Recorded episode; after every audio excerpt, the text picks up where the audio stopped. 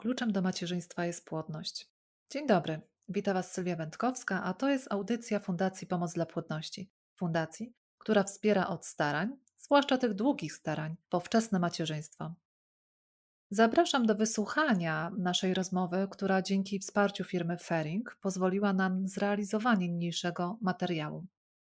Dzisiaj moim i Państwa gościem będzie magister Adriana Barczyńska. Adriana jest dietetykiem klinicznym z dużym doświadczeniem w prowadzeniu par mających problem z zaburzeniami płodności. To jedna z najlepszych dietetyczek na Śląsku. Wyspecjalizowana jest w diecie propłodnościowej, wspierającej naturalne starania o dziecko, a także terapie prowadzone z pomocą inseminacji oraz in vitro.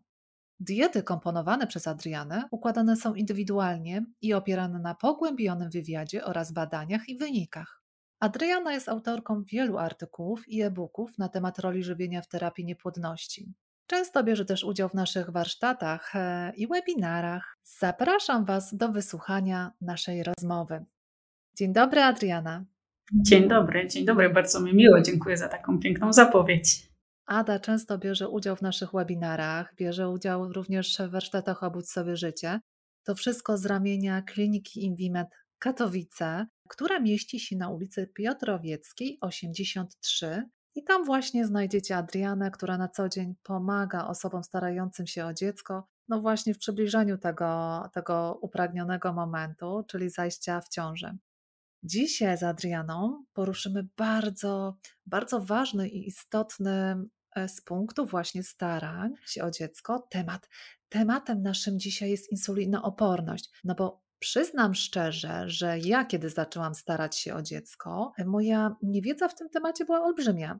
No, na, no nawet powiem, przyznam się, że, że nie słyszałam wcześniej o czymś takim jak insulinooporność, no bo człowiek się jakoś nie zastanawiał, że coś w ogóle takiego jest, jeżeli jest się zmęczonym, jeżeli ma się problemy hormonalne, jeżeli ma się problemy ze snem, problemy ze skórą, to zawsze jest mnóstwo innych wyjaśnień tych sytuacji, ale nigdy bym nie pomyślała, że to może być na przykład insulinooporność.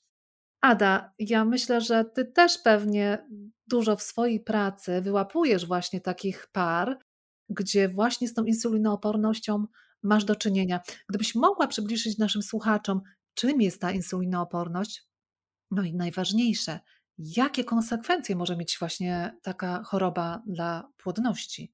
Muszę powiedzieć na sam początek, że, że pacjenci z insulinoopornością to jest największa grupa e, wśród pacjentów, których przyjmuję w Invimedzie.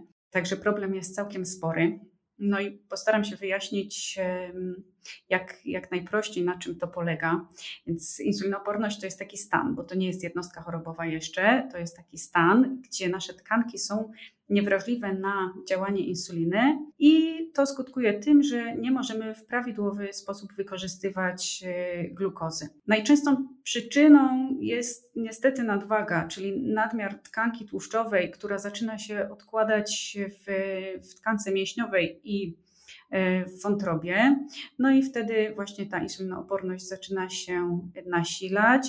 Trzeba też powiedzieć, że nadmiar tkanki tłuszczowej też przyczynia się do powstawania czynników zapalnych, także też jest to bardzo niekorzystne dla płodności.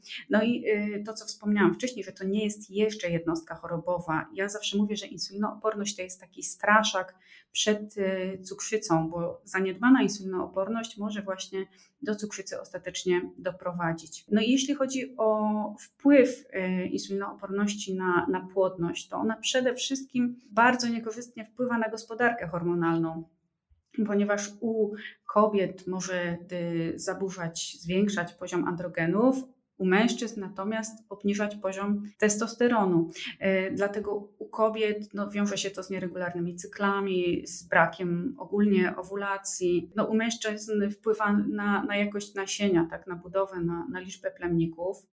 No i tak jak wspomniałam, że ten nadmiar tkanki tłuszczowej, on zwiększa mm, stan zapalny w organizmie i to też może wpływać szczególnie u mężczyzn na właśnie pogorszenie jakości nasienia. No i niestety zdarzają się często takie pytania, czy faktycznie, ty, jeśli chcę zajść w ciążę, to, to muszę schudnąć, muszę stosować e, tą dietę. No i tu trzeba sobie jasno powiedzieć, że jest to bezwzględny warunek, żeby, żeby w tą ciążę zajść. No i żeby zapewnić też zdrowy przebieg tej ciąży. Także nie ma co się zastanawiać, tylko faktycznie za tą dietę się zabierać. Może też wspomnę od razu o, o diagnozowaniu insulinooporności, bo to też jest bardzo ważny temat i przede wszystkim musimy polegać na badaniach zleconych przez lekarza. To są akurat jedne z pierwszych badań, które się wykonuje w diagnostyce niepłodności e, i Trzeba pamiętać, że takie bardziej zaawansowane badanie, czyli obciążenie glukozą i badanie poziomu glukozy i insuliny na czczo po, po godzinie i, i po dwóch godzinach, to jest badanie dosyć obciążające i nie powinno się go wykonywać częściej niż raz na pół roku. Dlatego zanim pójdziemy na własną rękę y, wykonać sobie takie badania, skonsultujmy się z lekarzem, żeby on dobrze nas poinstruował, jak takie badanie ma przebiec. Także bądźmy czujni i wszystkie wyniki badań na pewno konsultujmy e, z lekarzem. Mhm. Ada, jeżeli mówimy o badaniach, to y, jakie badania trzeba wziąć do ciebie już? Y, czy ty jakieś dodatkowe zlecasz? Czy można się jakoś przygotować na wizytę idąc do ciebie, właśnie biorąc jakieś jeszcze inne badania? Mhm.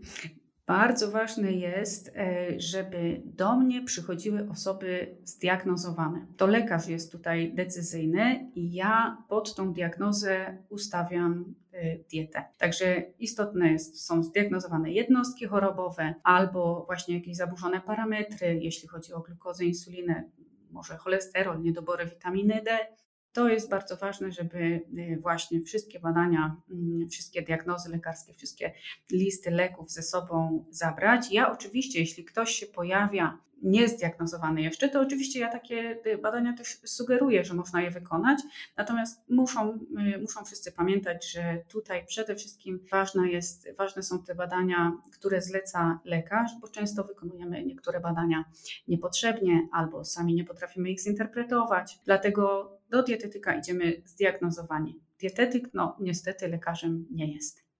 Mhm. Jakbyśmy poszły kroczek dalej, ja często widzę na, gdzieś na grupach facebookowych chociażby zdjęcia dziewczyn, które no właśnie zmagają się z insulinoopornością. Często one taką prowadzą, no y, nie powiem, że może nierówną walkę z nadwagą, bo często tym paniom udaje się właśnie dzięki diecie tą nadwagę zrzucić i wyglądają dziewczyny rewelacyjnie, Ada, gdybyś powiedziała, czym kierować się właśnie w diecie? Czy konieczne jest wykluczenie węglowodanów? To jest bardzo ważne pytanie. W czasie, kiedy, kiedy dużą popularność mają takie diety ubogowęglowodanowe albo diety, które całkowicie te węglowodany eliminują, zawsze, zawsze powtarzam, że my węglowodany lubimy i prędzej czy później do nich wracamy. Dlatego całkowite ich eliminowanie y, z takiej diety no, jest dosyć ryzykowne.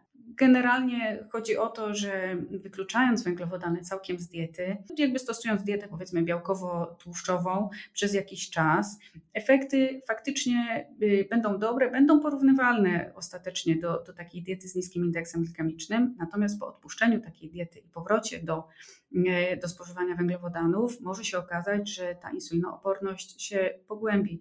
Także jest to dieta dosyć ryzykowna. Ja takiej diety nie rekomenduję jeszcze z jednego powodu. To jest dieta, która jest e, bardzo niedoborowa. Brakuje tam błonnika, brakuje e, istotnych witamin, składników mineralnych, mm, przede wszystkim cynk i selen, które są w pełnoziarnistych produktach, a dla płodności męskiej i, i kobiecej są bardzo istotne. Dlatego dieta, którą powinno się stosować przy insulinooporności, to jest ta dieta z niskim indeksem glikemicznym, czyli taka, która zawiera węglowodany, ale w formie złożonej, czyli eliminujemy cukry proste, soki, e, słodkie napoje, słodycze, wszystko to, co z białej mąki. Natomiast zostawiamy właśnie te pełne ziarna, tak żeby było dużo błonnika w diecie, żeby powoli mm, ten poziom glukozy się podnosił i żeby nie prowokować dużych wyrzutów e, insuliny. Powiedziałaś też takie magiczne słowo, indeks y, glikemiczny. Myślę, że wiele osób, które po raz pierwszy słyszy diagnozę insulinooporność, i właśnie spotyka się z indeksem glikemicznym, na pewno łapie się za głowę, bo zastanawia się, co to w ogóle takiego jest. No i właśnie, czy trzeba w takim razie liczyć ten indeks glikemiczny produktów? Mhm. To jest też bardzo ważne pytanie, e, bo ja tak obserwuję, że jeśli ktoś słyszy taką, e, taką diagnozę, że ma insulinooporność, to pierwsze co, to łapie e, te tabelki indeksów glikemicznych i sprawdza. I to jest, to jest bardzo dobrze, żeby się z tym zapoznać. Tak? Indeks glikemiczny, on mówi o tym, mm, jak szybko wzrasta poziom glukozy po spożyciu produktu. I nie tylko ten indeks glikemiczny jest ważny, bo ważny jest też ładunek, czyli to ile ostatecznie tych węglowodanów w produkcie jest. E, więc ja też postaram się tutaj powiedzieć, jak, jak obniżać taki ładunek ogólnie mm, posiłku. No i mm, jeśli mówimy o niskim indeksie, o diecie z niskim indeksem glikemicznym, to trzeba też powiedzieć taką ważną rzecz, że ona nie zawiera produktów tylko z niskim indeksem glikemicznym, ale również ze średnim, bo niektóre pełnoziarniste produkty mają średni indeks glikemiczny i są jak najbardziej w tej diecie wskazane. Także ja staram się nie, nie mieszać za bardzo podczas takiej pierwszej wizyty i, i nie zarzucać od razu y, wszelkimi formułkami dotyczącymi indeksu ładunku, tylko trzeba sobie właśnie prosto powiedzieć, co na pewno w tej diecie jest zabronione, a to są właśnie te produkty, które przed chwilą też wymieniłam, czyli tam cukier, słodycze, słodkie napoje, soki owocowe, produkty z białej mąki, no i e, dobrze jest wyeliminować mączne dania, bo często też pada pytanie, czy w takim razie z mąki razowej ktoś tam sobie może jakieś danie przygotować, powiedzmy nie wiem, pierogi. I wszystko byłoby w porządku, bo teoretycznie taka mąka ma, ma ten niski indeks glikemiczny, natomiast jest to danie, które ma bardzo dużą dawkę węglowodanów naraz, więc też nie jest do końca wskazane. Generalnie opieramy, y, opieramy posiłki mm, na pełnoziarnistym pieczywie, na y, kaszach y, takich grubszych, czyli kasza gryczana, pęczak czy bulgur. Jeśli chodzi o, o, płatki, no to staramy się wybierać też takie pełnoziarniste płatki owsiane czy żytnie. Więc wszystko to, co ma właśnie jak najwięcej, jak najwięcej błonnika, więc niekoniecznie patrzymy tam ślepo w te, w te tabelki, bo to jest męczące tak z, z, mojego mm, punktu widzenia to jest męczące. Ja w zaleceniach dla insulinooporności daję jedną tabelkę, na, która ma jedną stronę tylko. I to jest najprostszy według mnie podział, gdzie, gdzie nie trzeba mm, za bardzo jakiejś takiej wielkiej specjalistycznej wiedzy, żeby sobie z tą dietą e, dobrze, dobrze poradzić. Mhm. Czyli dieta bezglutenowa jak najbardziej tutaj wskazana. To teraz ile posiłków dziennie? Mhm. E, to jeśli chodzi o zasady mm, tej diety, no to ilość posiłków trzeba tak naprawdę mm, dostosować do tego, jakie są wyniki badań, bo, bo ta insulinooporność ona też może mieć różne oblicza. E, I jeśli występuje hiperinsulinemia, czyli e, ta insulina po godzinie, po dwóch godzinach jest bardzo wysoka, wtedy te posiłki powinny występować w ciągu dnia troszeczkę rzadziej. Czyli nie, nie jemy koniecznie co, co 3 godziny, a na przykład rozkładamy te posiłki co 4 godziny, czyli dajemy tej insulinie y, spaść. Y, jest też coś takiego jak hipoglikemia reaktywna, czyli po tych dwóch godzinach z kolei poziom glukozy bardzo mocno spada i te posiłki wtedy jednak mimo wszystko powinny być częściej. Także to wszystko zależy od, od wyników badań, natomiast najczęściej takie diety mają 4-5 posiłków. Zależy to też od, od rozkładu dnia danej osoby, y, jak ona może sobie w ogóle te posiłki po, porozkładać. Mhm. A czy jest jakaś taka górna granica wieczorna, kiedy już mówimy nie, już nie wolno nam sięgać po jedzenie? Czy coś takiego w ogóle obowiązuje przy insulinooporności? Tutaj może takiej typowo pod insulinooporność zasady nie ma, natomiast jest ogólna zasada, która mówi, że no ten ostatni posiłek nie powinien być później niż 3 godziny przed snem. Także tu trzeba zwrócić uwagę też, że nawet jak ten rozkład dnia nam się po, poprzestawia troszeczkę i coś, coś niezapowiedzianego się wydarzy, no to też ten posiłek ostatni, e, te trzy godziny przed snem powinien być, niekoniecznie godzinę, ze względu na to, że nam się wszystkie te posiłki w ciągu dnia mm, poprzesuwały. E, może też e, powiem, jak te posiłki ogólnie powinny być skonstruowane w ciągu dnia, bo mm, nie wiem, nie wiem, czy sobie Państwo zdają sprawę, ale dieta z niskim indeksem glikemicznym, ona opiera się tak naprawdę na zasadach diety śródziemnomorskiej, czyli to jest dieta która mm, uwzględnia wszystkie produkty ze wszystkich e, grup, oczywiście w odpowiednich ilościach mm, i mm, trzeba te posiłki, właśnie tych posiłków obniżać ten ładunek glikemiczny. I robimy to przede wszystkim przez to, że uwzględniamy jak największą ilość warzyw w diecie. I jest, y, jest taka opinia, takie zalecenie, y, które mówi, że połowa posiłku to powinny być y, przede wszystkim warzywa. Czyli tak, miska, miska sałaty do każdego posiłku. Natomiast jakby z, z rozmów w gabinecie i ze swojego własnego życia tak mogę powiedzieć, że to jest bardzo trudne w realizacji, żeby każdy posiłek zawierał połowę i to najlepiej jeszcze surowych surowych warzyw. Mm, e, także trzeba się starać dążyć do tego po prostu, żeby było ich jak najwięcej. No i jeśli chodzi o ten ostatni e, posiłek w ciągu dnia, to ja właśnie, mimo że takiej oficjalnej zasady nie ma, stawiam na to, żeby on miał troszeczkę mniej tych węglowodanów. Mm, także tam stawiam bardziej właśnie na takie surowe posiłki, jeśli chodzi o, o sałatki, właśnie troszeczkę mniejszy udział jest pieczywa, staram się nie wpisywać już y, owoców y, w tym ostatnim posiłku. Y, jednak ten wieczór to jest, to jest taki czas, kiedy, kiedy jesteśmy już bardziej w spoczynku, więc tam faktycznie troszeczkę inny jest ten skład tych posiłków aniżeli reszty posiłków w ciągu dnia. Mhm. Wspomniałaś, że dieta to jest taka śródziemnomorska, czyli jakieś ryby. E, wspomniałaś teraz, że warzywa. No a co z takimi produktami jak mięso? Właśnie, czy tutaj e, mięso możemy, nie wiem, może to być kurczak, a może to być wołowina? Czy tu mamy jakieś e, ograniczenia? Mhm. Przede wszystkim ograniczenie mm, jest takie, że nie powinniśmy spożywać więcej aniżeli pół kilograma tygodniowo mięsa.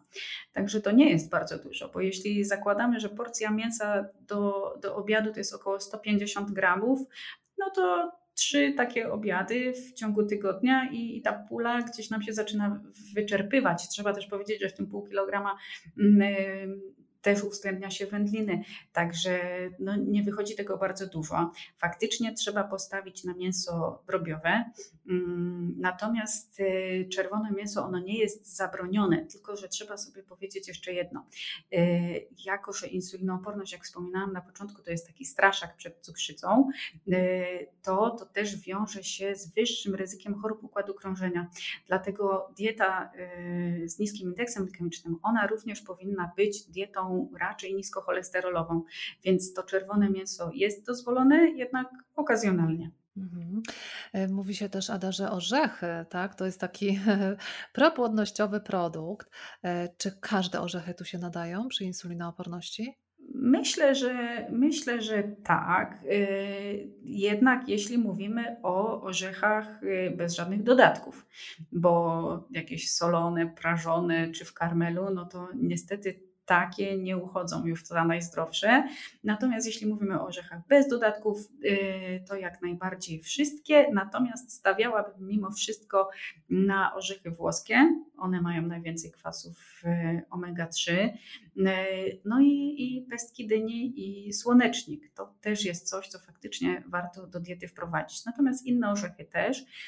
Dużą popularność miały swego czasu orzechy brazylijskie, bo mówiono, że są świetnym źródłem selenu, natomiast okazuje się, że te, które mamy dostępne na polskim rynku, one no niestety źródłem selenu nie są, nie, ich pochodzenie niestety nam tego nie zapewnia. Także ja bym została klasycznie. Włoskie orzechy, pestki, dyni, słonecznik. Jako dodatek do posiłku to też jest bardzo ważne, żeby to nie był yy, yy, główny składnik, bo orzechy też są bardzo kaloryczne, a trzeba pamiętać, że przy insulinooporności jednak to ryzyko nadwagi jest troszeczkę wyższe. Mhm. E, mówiłaś właśnie o tej liczbie posiłków, ale często jest tak, że no, podjadamy pomiędzy posiłkami. No i właśnie, czy tu przy insulinooporności możemy sobie na takie podjadanie pozwolić? Najlepiej nie. Z tego względu, że, że ta insulinooporność charakteryzuje się zwiększonym y, wyrzutem insuliny pomiędzy, pomiędzy posiłkami, y, czy też niemożnością wykorzystania jej w odpowiedni sposób, y, to podjadanie niestety nie będzie dobrym pomysłem. Najczęściej ja sugeruję, żeby te przerwy pomiędzy posiłkami były czyste. Staram się planować w jadłospisie przede wszystkim posiłki, które będą odpowiednio sycące. I to jest, myślę, klucz, bo jeśli główne posiłki mm, są w stanie y, przytrzymać nas 3-4 godziny i, i nie czujemy głodu, no to z podjadaniem problem jest automatycznie mniejszy. Gorzej, jeśli one mają małą objętość yy, i na przykład to będzie w ramach posiłku garść orzechów, to my po godzinie będziemy głodni, bo ten żołądek po prostu będzie pusty. Natomiast w takich podbramkowych sytuacjach, jeśli rozmawiamy tak, że jest duży problem z podjadaniem, szczególnie na początku diety, bo później to jakoś już zanika, ale na początku, jeśli jest problem z podjadaniem, no to najlepiej podjadać, jeśli już to surowe warzywa, które tych węglowodanów nie mają dużo, i nie będą powodowały jakichś y, skoków poziomu glukozy. Mhm. Powiem, że przez całą rozmowę, e, jak tak opowiadasz o tym, z czego może się składać taki posiłek, no często pewnie e, wszyscy tak sobie myślą, że insulinooporność to jest katowanie się dietą, a ja przed oczami e, w ciągu naszej całej rozmowy powiem, że widziałam posiłek na talerzu bardzo kolorowy, bardzo urozmaicony, no smaczny, że tak powiem.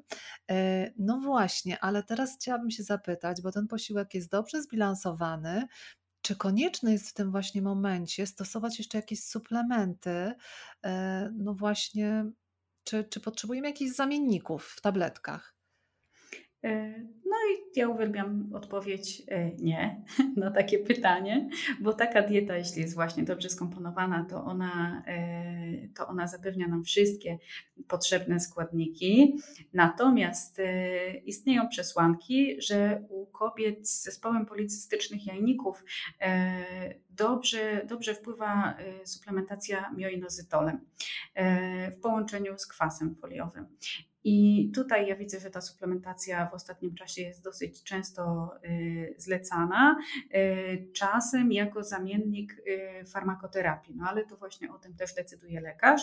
Natomiast poza tym jednym suplementem nie ma, nie ma suplementów, które są konieczne do wprowadzania do diety. Wszystko też zależy mm, od, od naszych preferencji, bo na przykład jeśli jest problem z jedzeniem e, tłustych ryb morskich i ktoś ich po prostu nie lubi, nie jada, mm, no to wtedy można się zastanowić nad wprowadzeniem na przykład e, kwasów omega-3 e, w kapsułkach. Wtedy też dobrze by było, żeby to niekoniecznie był suplement, a jednak lek, o tym można, są takie do wyszukania, albo można też poprosić lekarza o wypisanie wpisanie takich, żeby mieć pewność, że to, co jest e, zadeklarowane na opakowaniu, faktycznie w, w tej kapsułce jest, czyli te kwasy omega-3. No i też e, przy insulinoopornościach, przy problemach z płodnością ważny jest bardzo poziom witaminy D3, mm, dlatego warto sobie go od czasu do czasu e, zbadać i dobrać suplementację na podstawie tego poziomu, który aktualnie mamy.